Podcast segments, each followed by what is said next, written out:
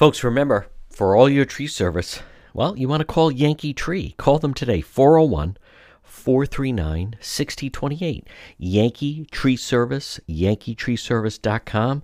What can they do? They do it all tree trimming, experts based right in Lincoln, tree removal since 2006, and also 24 7 emergency service available. Call Yankee Tree Service today, 439 6028. 439 6028. Whether it's tree removal, stump grinding, tree pruning, emergency service, bucket trucket service, and bobcat service. Since 2006, they've been performing tree removal service.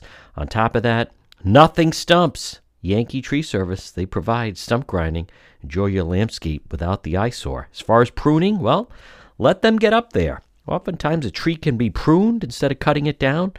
At Yankee Tree Service, their licensed arborists help you decide what's best, the treatment plan for your tree. And maybe it's an emergency service. Did something come down? Call them today.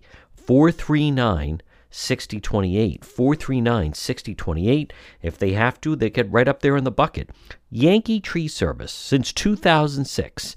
Tree trimming experts. Give them a call, 439 6028, or online at yankeetreeservice.com. Folks, you're listening to the John DePetro Show. It's AM 1380, 99.9 FM. You can always listen online at the website, depetro.com. It is Monday. It was a uh, somewhat, at least in the news, uneventful weekend as far as locally and crime and everything like that. However, uh, we'll see the early voting starts a week from Wednesday. We're going to talk with Justin Katz, do our segment Politics this week. But, folks, obviously the Trump talk is dominating. And I'm going to be honest, I, am not, um, there's so much speculation, there's so much that we don't know. Um, I'm going to caution against those that are putting out a lot of misinformation. We have major primaries coming. I'm going to focus a lot, this program will focus a lot on uh, with some very important primaries that are coming up in the local elections that affect our world. Uh, but uh, I, I, just want to re- remind people it's too bad, you know, for, for a while we were uh, going along without all of the people that just parrot and repeat whatever talking points that they're told. But one of the most dangerous things, and I'm so glad Steve Doocy of Fox and Friends uh, brought this up, and and this is and it started last Monday night when President Trump intimated that the FBI was planting evidence. That that is insulting. I've heard from these different people; they're corrupt. We already have two dead. We have the guy that drove to the field office and was firing at FBI, and then you have the guy running into the Capitol with his, his car. Uh, now there's more threats against the FBI, and Steve Doocy um, this morning took to Fox and Friends, and I want to play it, and said the following.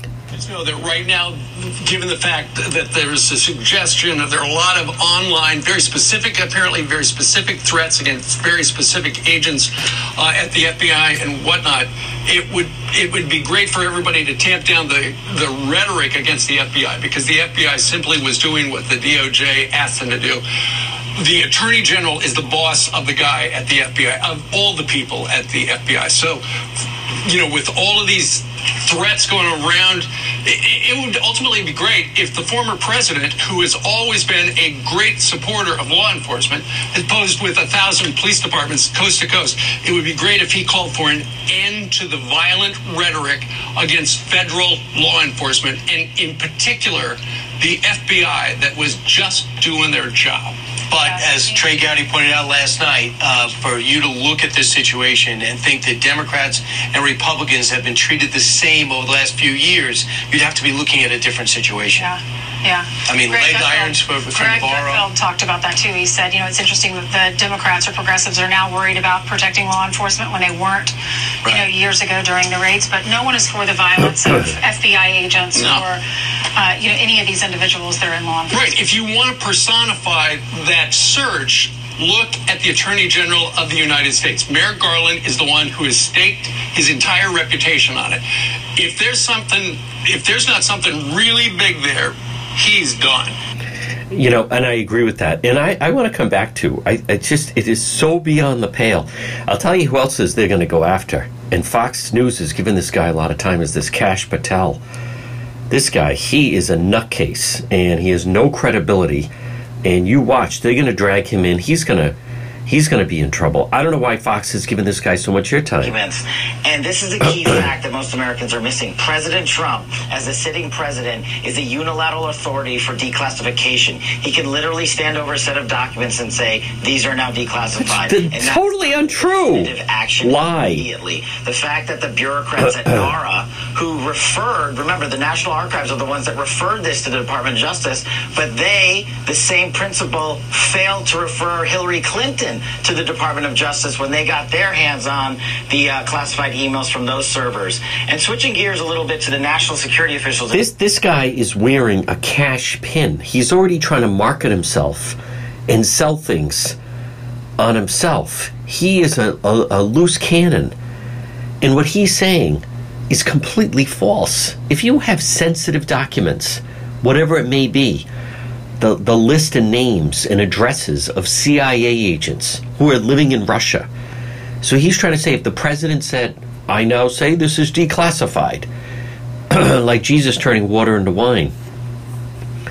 Um, if, if something is declassified, that means that public access records can be made for it. That that's just inherently wrong. I, I'm telling you right now. You watch. This guy is going to be in trouble. This guy, this Kash Patel, he is a clown. Right now, he is on Fox wearing a pin. You go, he has a full website. He's already trying to sell his own merchandise. He's trying to cash in. He was trying to get ready for 2024. And everyone's quoting him, this guy, Kash Patel. He's, he's making a false argument. He doesn't even know what he's talking about. We don't even know what they're saying. You watch this individual over a period of time, you're not going to see him on Fox. He came out of the box strong, former Defense Department chief of staff. I don't know how that is possible. But you, you watch this individual will be uh, you won't suddenly won't start to see him. There'll be charges brought against him. But I, I can't get over that he goes on Fox wearing a pin that he's selling of himself on his website. Okay, so you just touched on something and for lower level. That's where he was on the phone, folks. And I get it. You know, when something like this happens, it's a shock to the system, and so we all want to find someone. Extraordinary that they convened a grand jury and are talking about espionage charges. Where is this going? Yeah, I think that's another really important point that shouldn't that's be Devin lost Noonan. on the American. I want to hear Kash Patel. And if that, look, this is the second time. Good investigation of Trump and the Republican Party. You know, it's basically again, an investigation in search of. I think there's a lot of people that are not um, credible. I, I'm just, I would, again, everyone's going to handle it the way they want, but I would just be very cautious. Listen to uh, this guy, FBI dragged its feet, urgent warrant. He was on uh, Fox News Channel on the Ingraham Angle, I think on Friday night. Result in injury Here we go. Listen to this. in this warrant. Yeah, Sean, these are heavyweight statutes. The the first statute, 793, is basically the espionage statute. It talks about things that, that he may have done with the documents that would result in injury to this country and willful and he did the, these things willfully. That's serious enough. That's a 10 year penalty if, if, if he's convicted. Now, the third statute, which is the the uh, an obstruction related statute, carries a 20 year penalty. former And it basically FBI assistant he, director. uh, alleges that he Charles Swecker. impeded an ongoing matter, which could have been the grand jury investigation of what we now know is an espionage case. So this is a much more serious case than just possession of classified documents. You know, we were led to believe that this was all about just document possession and, and some argument about how, how you know getting these documents back into the archives. Far from it. They're they're alleging actions on the part of this ex-president and and things that he has done that that can only be coming from informants. Yeah, so So that is something to watch. Folks, again, it's Monday. We're going to have our segment Justin Katz, managing editor, anchorrising.com. Politics this week. It's all ahead right here on the John DePetro Show. The next time you have an emergency, head straight to AtMed Urgent Care. Two locations, 1524 Atwood Avenue, Suite 122 in Johnston, or East Greenwich 5750 Post Road. AtMed Urgent Care. Urgent healthcare facility providing comprehensive outpatient health care to individuals, families, specializing in ambulatory medicine, diagnostic treatment service, AtMed Urgent Care. They provide immunization, school, sports physicals. They're a cost efficient healthcare alternative to hospital based emergencies. They're open seven days a week, walk in routine urgent care, minor surgical, orthopedic and trauma, work related injuries, physical exams, drug testing, full laboratory services, and with AtMed Urgent Care, they offer mononuclear antibody infusions. You, someone in your family suffering from COVID, you want to go straight to AtMed Urgent Care. Two locations Johnston, 1524 Atwood Avenue, Suite 122, or East Greenwich, 5750 Post Road, online at atmedurgentcare.net. Folks, you are listening to the John DePetro Show weekdays. We start at 11. We go until 2. It's AM 1380, 99.9 FM. You can always listen online at the website, petro.com. It's time for our segment, Politics This Week. Joining me, he's the managing editor for anchorrising.com. It is Justin Katz. And Justin, I'd like to start off. I thought it was um, really uh, amazing and not in a good way that Governor McKee, to me, it also seemed hastily that they got everyone together and uh, groundbreaking uh, for the soccer stadium, even though Channel 12, you know, there's a lot of pushback already on that. Channel 12's done some very good reporting. Apparently, Pawtucket doesn't even really have the, the money. They had scarves made up, and then, of course, they packed the place with laborers. So if anyone want to ask anything, it's almost like a level of intimidation. But I'd like to give you thoughts on that. I, I thought it was uh, that Tidewater landing is it's atrocious. It doesn't make sense, and yet Governor McKee didn't want to miss out on a photo op. Oh well, certainly, and it's. I mean, the strategy he's got for the election is becoming painfully clear. If you if you search the news for, uh, say, Rhode Island governor, uh, the top of the top of the search is all how much money he's giving away to nonprofits or housing or this or that, and Tidewater's right in that uh, that area. I mean, I noticed he was endorsed by the transit union, and there's there are plans for a train up to Boston from there. So the the whole thing is just a union buy off. So that's that's his audience, and that's who he wants to to get there. And it's it was interesting to me. Not only was it not only were there uh, labor people there, but peculiarly and here's kind of the back the meta story of how the news is made i'd love to i'd love to know more about that i think it was a providence journal interviewed several local students i think from johnson and wales who all thought it'd be great to be pro soccer players if if there were more opportunities for that it's like somebody even went out and recruited kids to come and talk about their dreams of being pro soccer players as if as if this you know corrupt deal is really going to help. Uh, so that's that's what they're that's the game. They're they're buying off constituencies. That's their audience, and that's who they've got to play for. And as as you mentioned, it's going to be, I think, a disaster. WPRI did report the the tax increment finance bonds.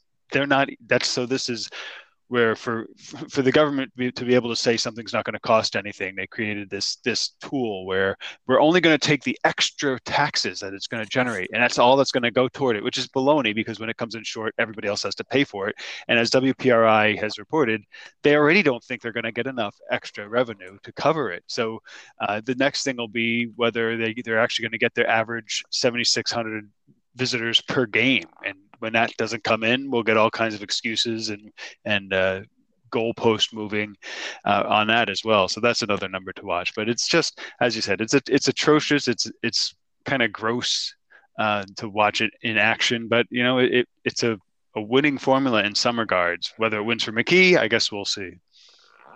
The um his attitude afterwards when they were questioning him, and some reporters did try to say you know, what do you say to those? The numbers really just don't add up. Um, he's done trying to almost, to me, it's almost like he's not even attempting a logical conversation anymore. Now it's become, well, I would tell them to wake up. Uh, and then just goes through his laundry list as the Lieutenant Governor Matos looks on. It's um I, I think Justin Katz, he's just fallen into like that's my story and we're sticking to it. It doesn't matter whether it makes sense. If there are you know, legitimate objections that people may have. He's just decided, made promises. Everyone's along for the ride. Um, you know, and it, it's also interesting to me, you know, the, the mayor of Pawtucket, for some reason, they, they keep this whole thing of like it's the least we could do because they lost the Paw Sox. That Worcester is that thing is you know uh, that's going to end up being it was a good thing that we we lost the Paw Sox because because of just how much that's you know costing. But Justin Katz, on top of that, you know, just how much the stadium keeps rising. The fact that he was so anxious to do the let's do the shovel because let's let's face it that there was still there's no reason to do it right away. It, it doesn't mean that they're going to start building right away. Um, he's just going down a different path. It's all about and kind of what you said, but I, I just don't remember the last time we had someone who's basically he is willing to. It's it's like an auction. I mean, no matter what someone says, he'll stick up his hand. He's like trying to buy it he will it's a wish list whoever has if someone can deliver votes to him and it's union oriented it sounds like you know should he win the primary that uh, there's going to be some pretty expensive ious waiting in the backdrop oh yeah certainly we, we should definitely worry that this is a a down payment on on his future gifts to these people. I mean, yes. as we've discussed a whole lot, he's he's not subtle. So I think what we're seeing is you see right through kind of a more standard politics where his audience is this group of people who don't who who can get deliver votes for him in the primary, the, the union members and so on. And so it doesn't matter. So what do you say to people who disagree? You know, basically he's saying, I would tell them that I don't represent them, and I'm going to say exactly what the special interests who are going to put me in office want to hear. And that that's, that's right. basically what's happening. And and what we really should remember, he he had one line about something Pawtucket's the city that uh, what was it? The city that was left behind is how he put it. And no, Pawtucket fell behind. Rhode Island is falling behind. It's not right. something that somebody else is doing to us. It's something that we're doing to ourselves. And it's exactly these sorts of projects, the special interest giveaways, this sort of approach to doing things irrationally and not taking other sides into account. That that is what's destroying Rhode Island. You know, I, uh, I follow a, a, writer, James Lileks, out in Minneapolis, uh, and he relatively conservative uh, op-ed writer, and he he blogs about Minneapolis all the time, and he's he was recently posting pictures of all these brand new, beautiful buildings that are completely empty. And if they're not empty, they're still not generating a lot of action in their in a local community. And and in, so they've displaced kind of a local community feel with these giant buildings that nobody lives in, or if they live in them, they don't go into the neighborhood. They just go to work and go home, and that's that's a very real possibility. And I think that's what we'll see in Pawtucket. We're going to build these things it's going to be a lot more expensive than we think it's going to be now or than they're telling us it's going to be. And then it's not going to do what they're telling us. Everybody likes the idea of we make an investment now and in 20 years 10 20 years we're going to look at this great neighborhood that's thriving and, and, backbone of the region. No, that that doesn't have to happen, and it, I don't think it's going to happen in this case. And we have no one to blame but ourselves. As I said, it's it's not somebody else doing this to Pawtucket. It's Pawtucket and Rhode Island making bad decisions, but they want to distract from that. That's kind of the job of Rhode Island politicians. I also want to just just so people fully understand, it again, folks, we're speaking with Justin Katz. Our segment is politics this week. Justin, this one is a little bit different though. If you step back as far as you know, no one to blame but ourselves. Simply because number one, he wasn't elected; he was appointed. You know, he's f- fulfilling Gina Raimondo's term. Number two, the Commerce Board, he you know picked that Michael Solomon, got him on. He put some people. He had some options and opportunity. He put some people on the boat on the board that would vote the way he wanted to, and and then even then, they somehow convinced two people not to vote, so then he could have the tiebreaker in this situation, uh, my my blame goes that this is Governor McKee taking advantage of the position. I um I I think if this went on the ballot, the voters would not go along with it.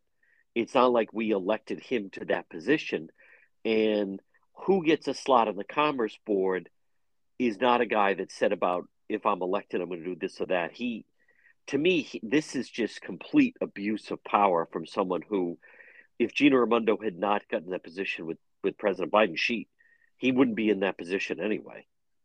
Oh, sure. Those are those are great points, and and we, we can't take the blame off of him. But uh, no.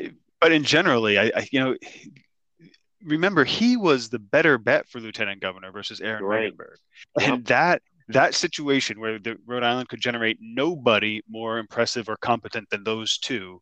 You know, you had you had the incompetent versus the scary ideologue. I mean, that was basically the Good choice. Point. That is our that is our doing in Rhode Island.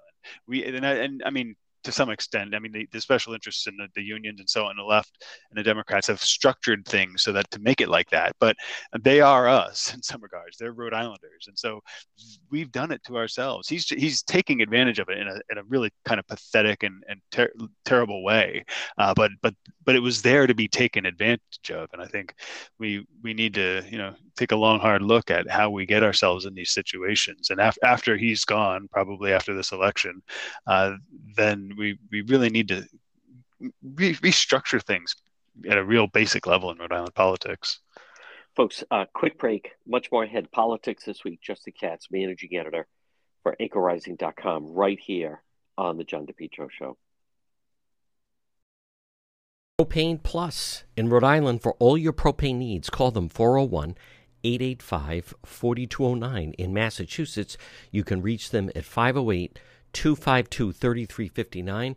Propane Heating and Cooling. It's Propane Plus. Their team's been there three generations. They're available 24 7 for service and delivery, and they plan on serving you for a long time to come. They offer online billing, ability to schedule a service delivery at the click of a button, and remember, all customers receive a free safety inspection on their equipment. It's Propane Plus, and remember with propane, it's affordable, sustainable, equitable, good for the environment, and now it's renewable. Call Propane Plus today at 401 885 4209. In Massachusetts, call them at 508 252 3359. They're very easy to navigate website. It's propaneplus.com. Propane Plus. Call them 401 885 4209. Our segment is Politics This Week. With me is Justin Katz, managing editor at anchorrising.com. Justin, I want to just touch on the Block Island Ferry, what happened, the reaction, or, or as I would say, the non reaction from people afterwards. So you had some problems over on the island. Uh, it then continued, you know, video was posted. I posted video that showed a group of individuals, and several of them were then arrested on the boat that were fighting at, at Ballards. It was on uh, VJ Day over on on the island and then you know you, they the the the police uh, you know this talk that there was a gunshot uh, fired off on the ferry that they had to, it was very dramatic when they had to have the state police and the, the the coast guard brought them onto the boat while it was moving. And you know you see the picture and it is what it is. It was uh, seven people of color and that's who was also you know fighting. And then there was some woman who I actually interviewed who's being charged that she threw a knife overboard. But it was a real danger for people that were trapped on the ferry and obviously generated a lot of news. And I noticed there was no reaction from Governor McKee, Lieutenant Governor Matos, all the people arrested in Providence, Pawtucket. And I just compared that to what happened. You and I go back to the political theater of the Red Reading Room with the communists and then the, you know, the whatever, the neo Nazis are outside. There was no one harmed outside of that, the political reaction, the people reacting to it left and right, this was real danger. People were trapped on the ferry. It could have gotten a lot worse. The police response was off the charts. And, um, but look at how, and even the way the media treated it, that they were very cautious to point out that, you know, you look at the individuals, it was all people of color basically arrested. They were all from Providence, Pawtucket. Uh, it caused a lot of havoc on the ferry and on the island and uh, it's complete silence on the reaction on it. Yeah, I, I think uh, you, you, you give it exactly the right framing in in a, in terms of the people in office don't want to solve real problems. They want to solve no. false problems like like neo Nazis disrupting a, a half a dozen people reading the Communist Manifesto. I mean, that that's the real problem in their view, not not people actually in danger. You know, I, what it makes me think of is when I when I grew up in New Jersey, my friends and I would would go up and down uh, the coast to different t- towns, Seaside, Sleeside, Wildwood, and we you could see the crowd moving as as we were kind of the leading edge of the the bad crowd, I guess. And so we would get there, it'd be kind of all families, and then the last year we'd be there, it would be like like this like New York City moving in for the summer, and you saw exactly these kind of problems brawls. It was, it, a, it, it started to feel very urban, and I think that that to me is probably what's happening here. It's just Block Island's in fashion in that crowd now. What I thought was interesting though is uh, the blame they're putting on Ballard, who happens to be uh, Blake Filippi's brother, Steve. Although yep. I, I, don't think Blake's very much involved. I think there's a family feud going on there. But yeah. he's running for the town council, and so that makes me start to wonder if if there's some local politics going on there where they're trying to scapegoat uh, this particular guy and this particular company for, for something that's really just the, the fashionable place for people from the urban area who are going to fight and do whatever are is to go to Ballards or to go to Block Island, and that's what's happening. I mean, I noticed in July the local police did a spot check of every of to see who which bars would serve underage people, and six bars did. It wasn't just Ballard. So that I think that's really what it is, and to go back to your framing that it's they're not the people in charge are not interested in solving real problems because if you solve real problems you're not focusing on the businesses that are drawing because i don't they haven't changed the way they're doing business as far as i know. There's just a new crowd is coming that they're not really able to handle so well. So you control that crowd and i and that's what they don't want to do you know you increase your police force have more police presence on the ferries themselves. That's the kind of thing a government does when it when it's trying to let people be free while securing uh, the safety of innocent bystanders. That's that's what you do, and you know you do a few spot checks in a line at night, and I, I guarantee you, if every if, if for a few weeks a dozen or so young adults don't get to go home because they were detained because they were drunk you'll you'll quickly they'll find a new spot. The the crowd will move on to a different to charleston or something. Um, that that's what'll happen. But that takes kind of a practical approach instead of getting all caught up in in you know bl- blaming a bar or or trying to fi- squeeze it into you know the helpful ideology that the that the government folks think will get them reelected with their constituencies. What do you think would have been the reaction if the people arrested happened to be members of that group, Patriot Front, that were marching in Boston? Do you think it would have been a, a different reaction than the non-reaction we saw on this? Oh my goodness! I mean, I not long ago there was we I think we talked about news. There was a, a parade of about fifty of the, those types of people, the the young neo-fascist guys walking down the street in Boston. Right? They wouldn't have had to fight. All they would have had to do is take out some flags on the upper deck of the ferry, that's and right. that been an international sensation. I mean, so that's there's that's what I mean. Where, where they're they're in this our media and our politicians are in this kind of fantasy world uh, where they and they don't they don't want to solve real problems. It's the same thing as they're now you know they don't want to talk about gang violence. It's all it's all got to be gun control. You know, it's not it's not the fact that we've got gangs. It's not the fact that the city of Providence has, has made it harder for police to to fight gangs in recent years. No, no, no, no. That's not it. It's really about systemic racism and it's about this and the other thing and guns. Uh, that's that's the thing. If if yeah, as I said, if if a, a group of those, you know, those cosplaying neo-fascists just all they had to would have had to do is pull their white their white scarves over their face and march around the upper deck for five minutes, and that would have been there would have been a video all over Twitter and Facebook, and and it would have been MSNBC, CNN, maybe the New York Times talking about how even on the Block Island ferry the fascists are taking over. That that would have been the story, and I think it would have been much bigger news. And you would have gotten McKee and all of them we must stop hatred in our community and so on and so forth. Well, I think of uh, you know Channel 12 had on that Harrison Tuttle of the uh, Black Lives Matter PAC and unchallenged on both channel, I think it was both 10 and 12, but they allowed him to go on the news and say the biggest threat in Rhode Island right now is white supremacists. It's the largest threat in Rhode Island. It's one thing if he wants to think that. It's another thing he wants to say it. But to go unchallenged in the in the media doing an interview where mm-hmm. there's there's zero evidence of that, and you just look at you would say, okay, all the problems and shootings that you have in Providence and Pawtucket, look at what happens when some of those individuals go just for the day and they go to a place like Block Island. They they bring their problems with them. Now they're bringing the violence that we see in Providence, Pawtucket, where you know there's a knife, people were stabbed, somebody shot off a gun. Well, now they're bringing them, you know, there. Is it possible? As much as Mayor Elorza always says this is always about the guns, I think Justin, this showed no, this is the individuals that possess those weapons. That that is the real problem here. But it is comical, and you're exactly right about Patriot uh, Patriot Front, but I I just it was comical. If that had been seven people arrested and they were all members of that group, or as you say, they just unfurled the banner.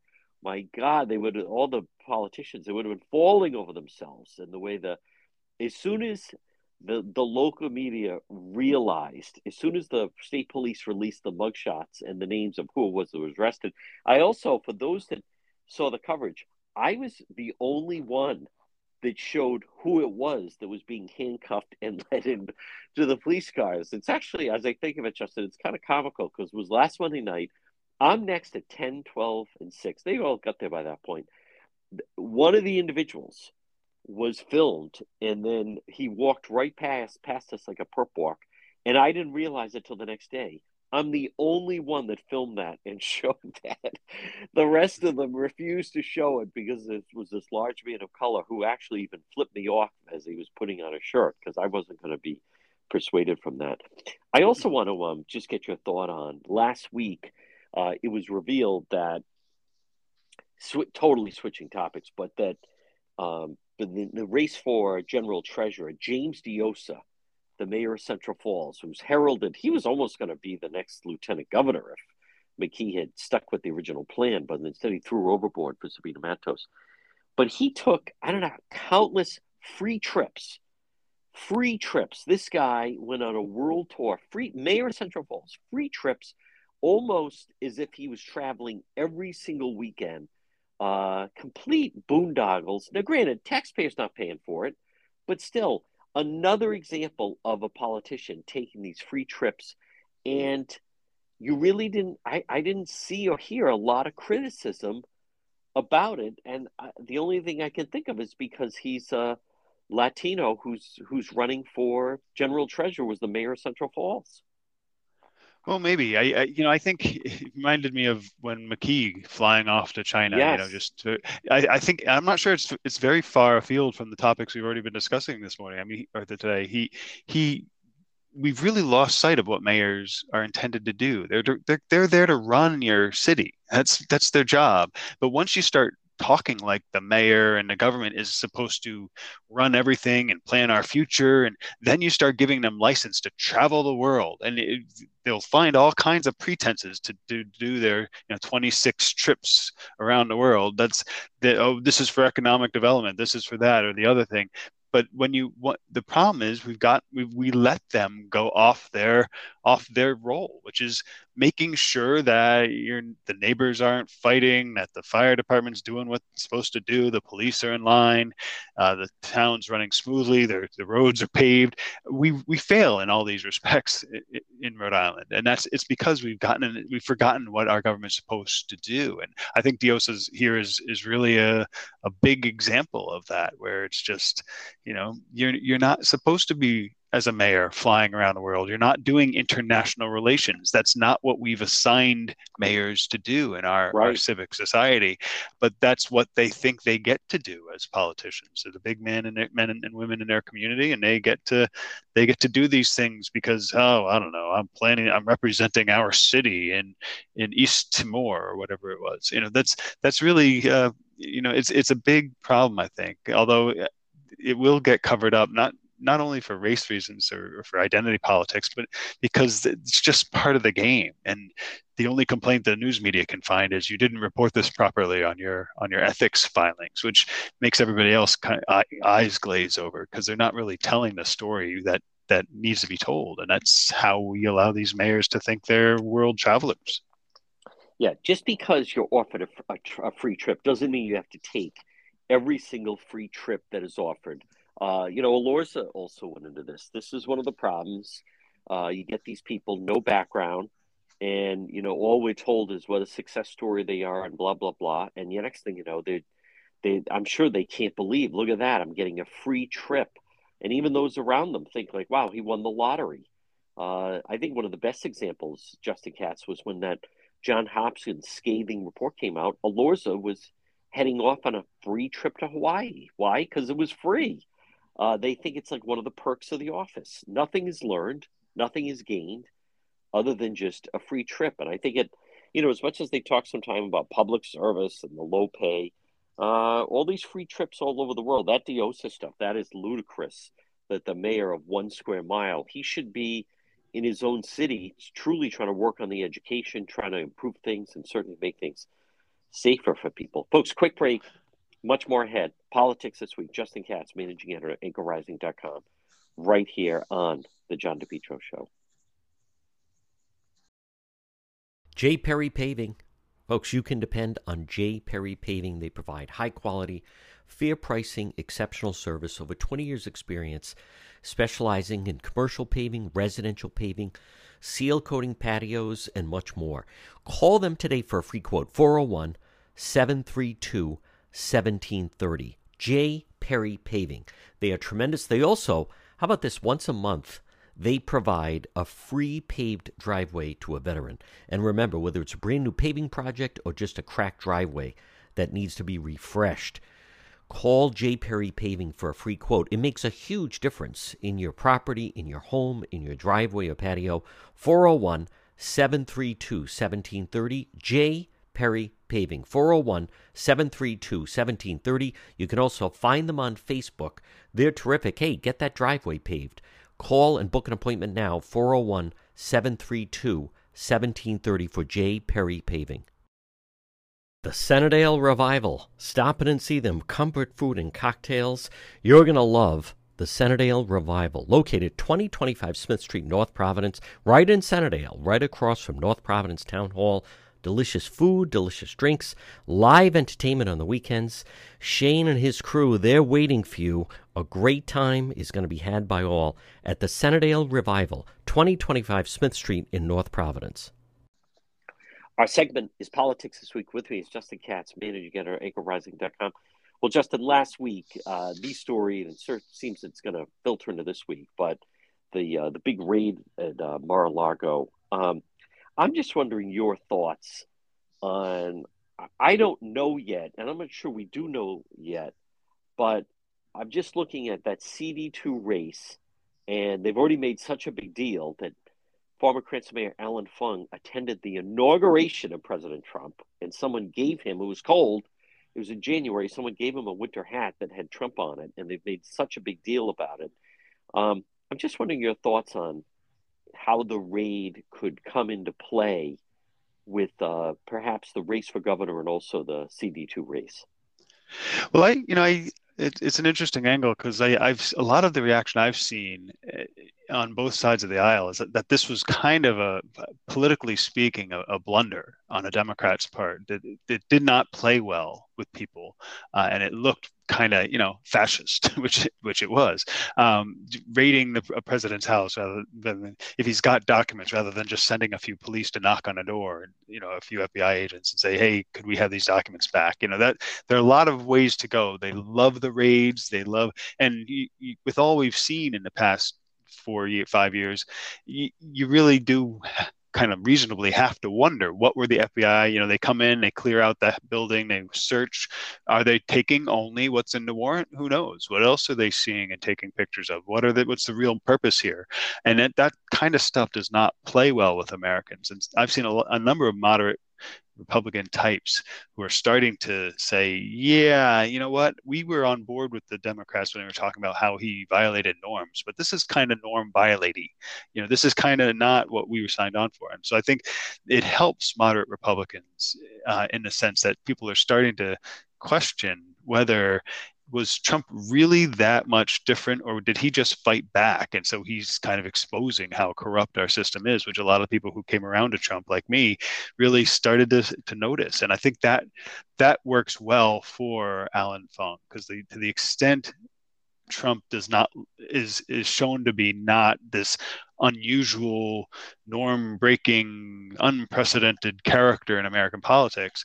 It takes a, basically the only argument the Democrats have against Fung away. I st- but that said, I, I don't think I, I, think his his main focus should be, you know, I'll be a voice in the leading party in Washington if you elect me. Well, you know, as one, the one Republican on our congressional delegation, and I, as we discussed last week, you know, that includes kind of normalizing being Republican and saying, look, yeah, there are reasons to be Republican. There's we have some good ideas, and I think part of it is we won't we don't raid people's houses like we, presidents' houses like this, and we won't we don't play the fascist game. And I think that's that's a very there's a very compelling story there to tell, and it can get pretty it can get that's the theme. It can get pretty broad. I wrote on Anchor Rising this week. It seemed very similar to me in a strange way. The the Biden administration is cracking down on on religious schools and or like like Catholic schools, and they're they're threatening to take away poor kids' subsidized lunches if the schools don't bow to, to sexual identity politics. That is very much the same kind of fascist. We're just going to tell you how you have to live, and we're going to use the government in any way possible to enforce our point of view. And I think that whole range of ideas, it takes a little bit of time to master, but I think that's a very strong argument moderates could make. And the Mar-a-Lago raid is a very, very much a, a bright light in that in that field. I think they were going to. It's going to play. Uh, they're going to try to find a way to work it into the general election uh, between Mayor Fung and, and it would certainly steam. Let's go through some of the races, starting with the race for governor. Right now, uh, how you view, we are, by the way, a week from Wednesday starts the early voting. And to me, that's going to answer a lot of questions why, you know, there are still some people oblivious, doesn't seem like traditional campaigns. You don't see it's the way they've constructed it with all this early voting and ballots. I, I think that's the reason. But just um, how you see. I want to mention a candidate. You tell me where you think they stand right now. Why don't we start at the top with Governor McKee?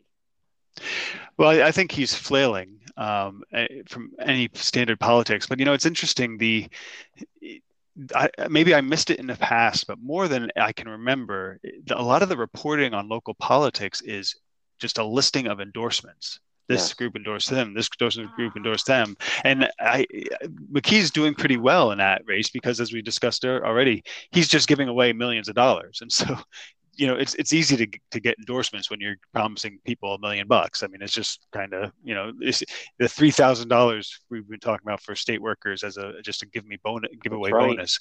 That's that's nothing compared to millions and millions to small organizations that happen to have large audiences like unions or nonprofits.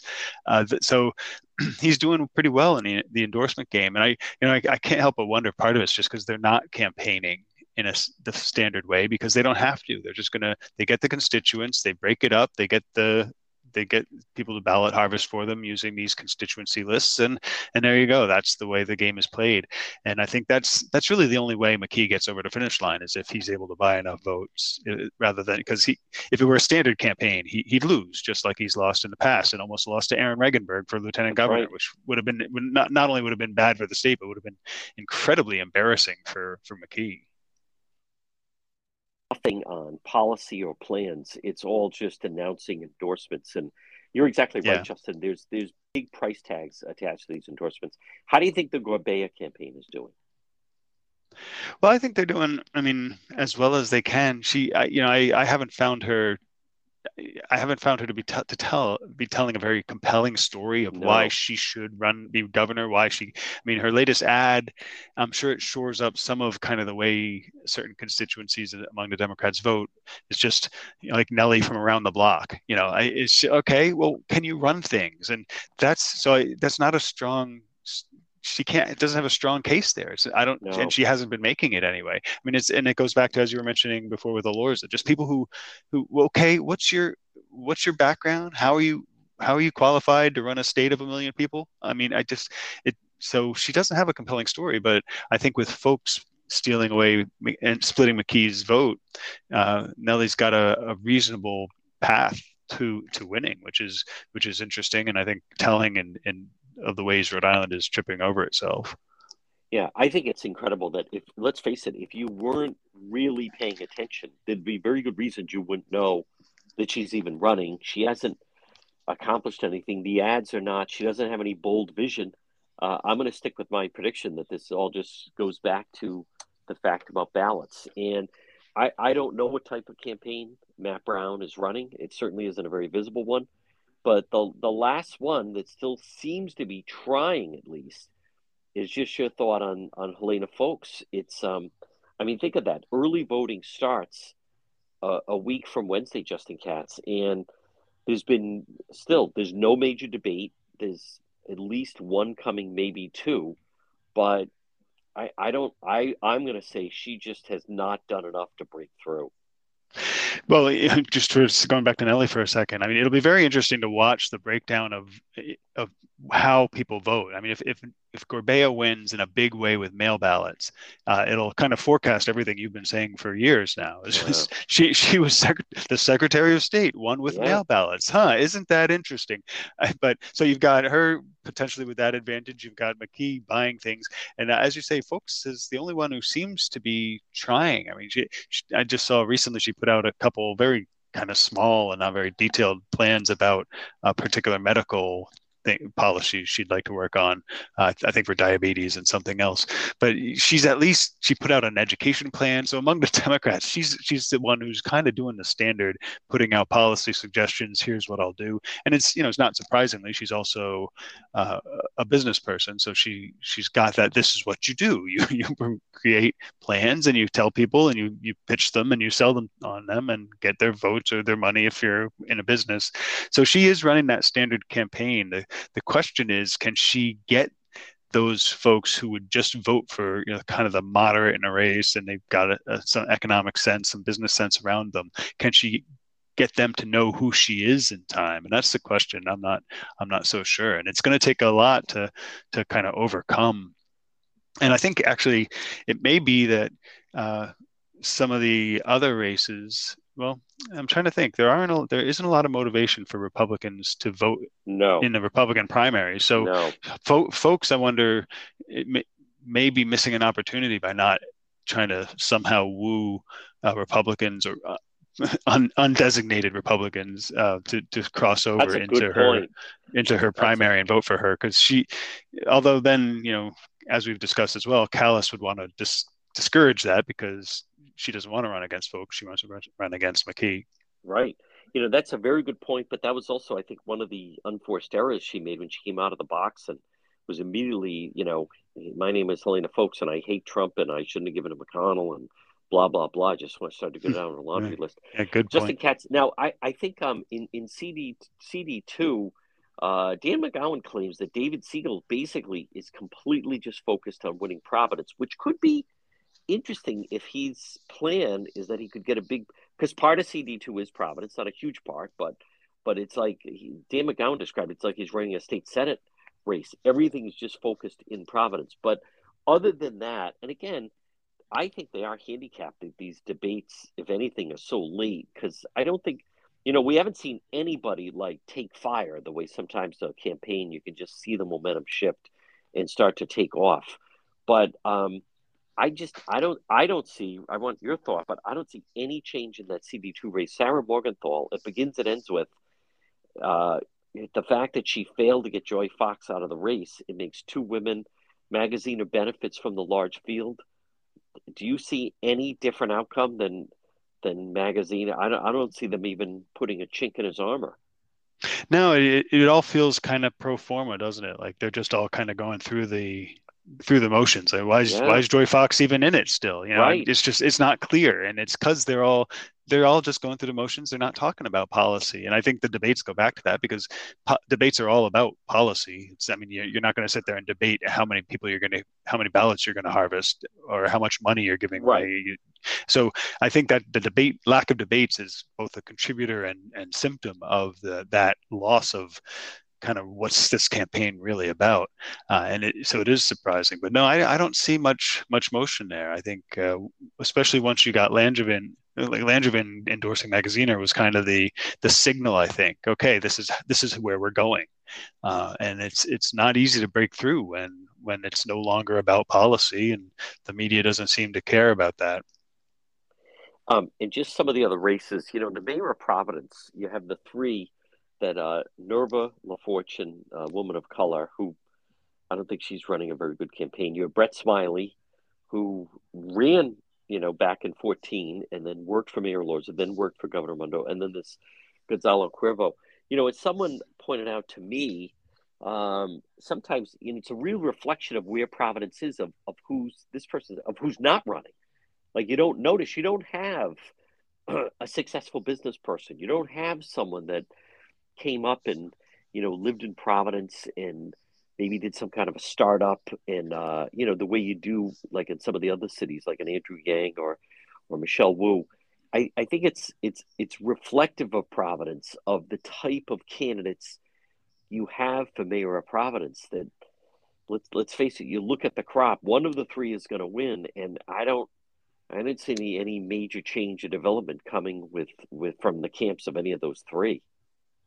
No, not at all. And, and you, you put your finger on a very good point. And I, I worry, well, not, not worry, I'm pretty confident Providence is a is kind of just the leading edge for Rhode Island here, where you know people who've run businesses and done things, why would they go into government service exactly. in Rhode Island? Yeah. Why would they? I mean, they can see it's nobody cares about policy and they can see they'll never be able to get anything actually done because the moment they start to to put anything forward, uh, especially at the, the municipal level, you know, a mayor of Providence can start to get make some progress, and what will happen? All the special interests uh, and ideologues right. will go to the General Assembly and, and they'll step in and, and take over. You just you can't do any good and at the same time you're you're sure to be vilified and and made to be seem like a villain for everybody in Rhode Island. And who wants that you know late in your career after you've done some successful stuff?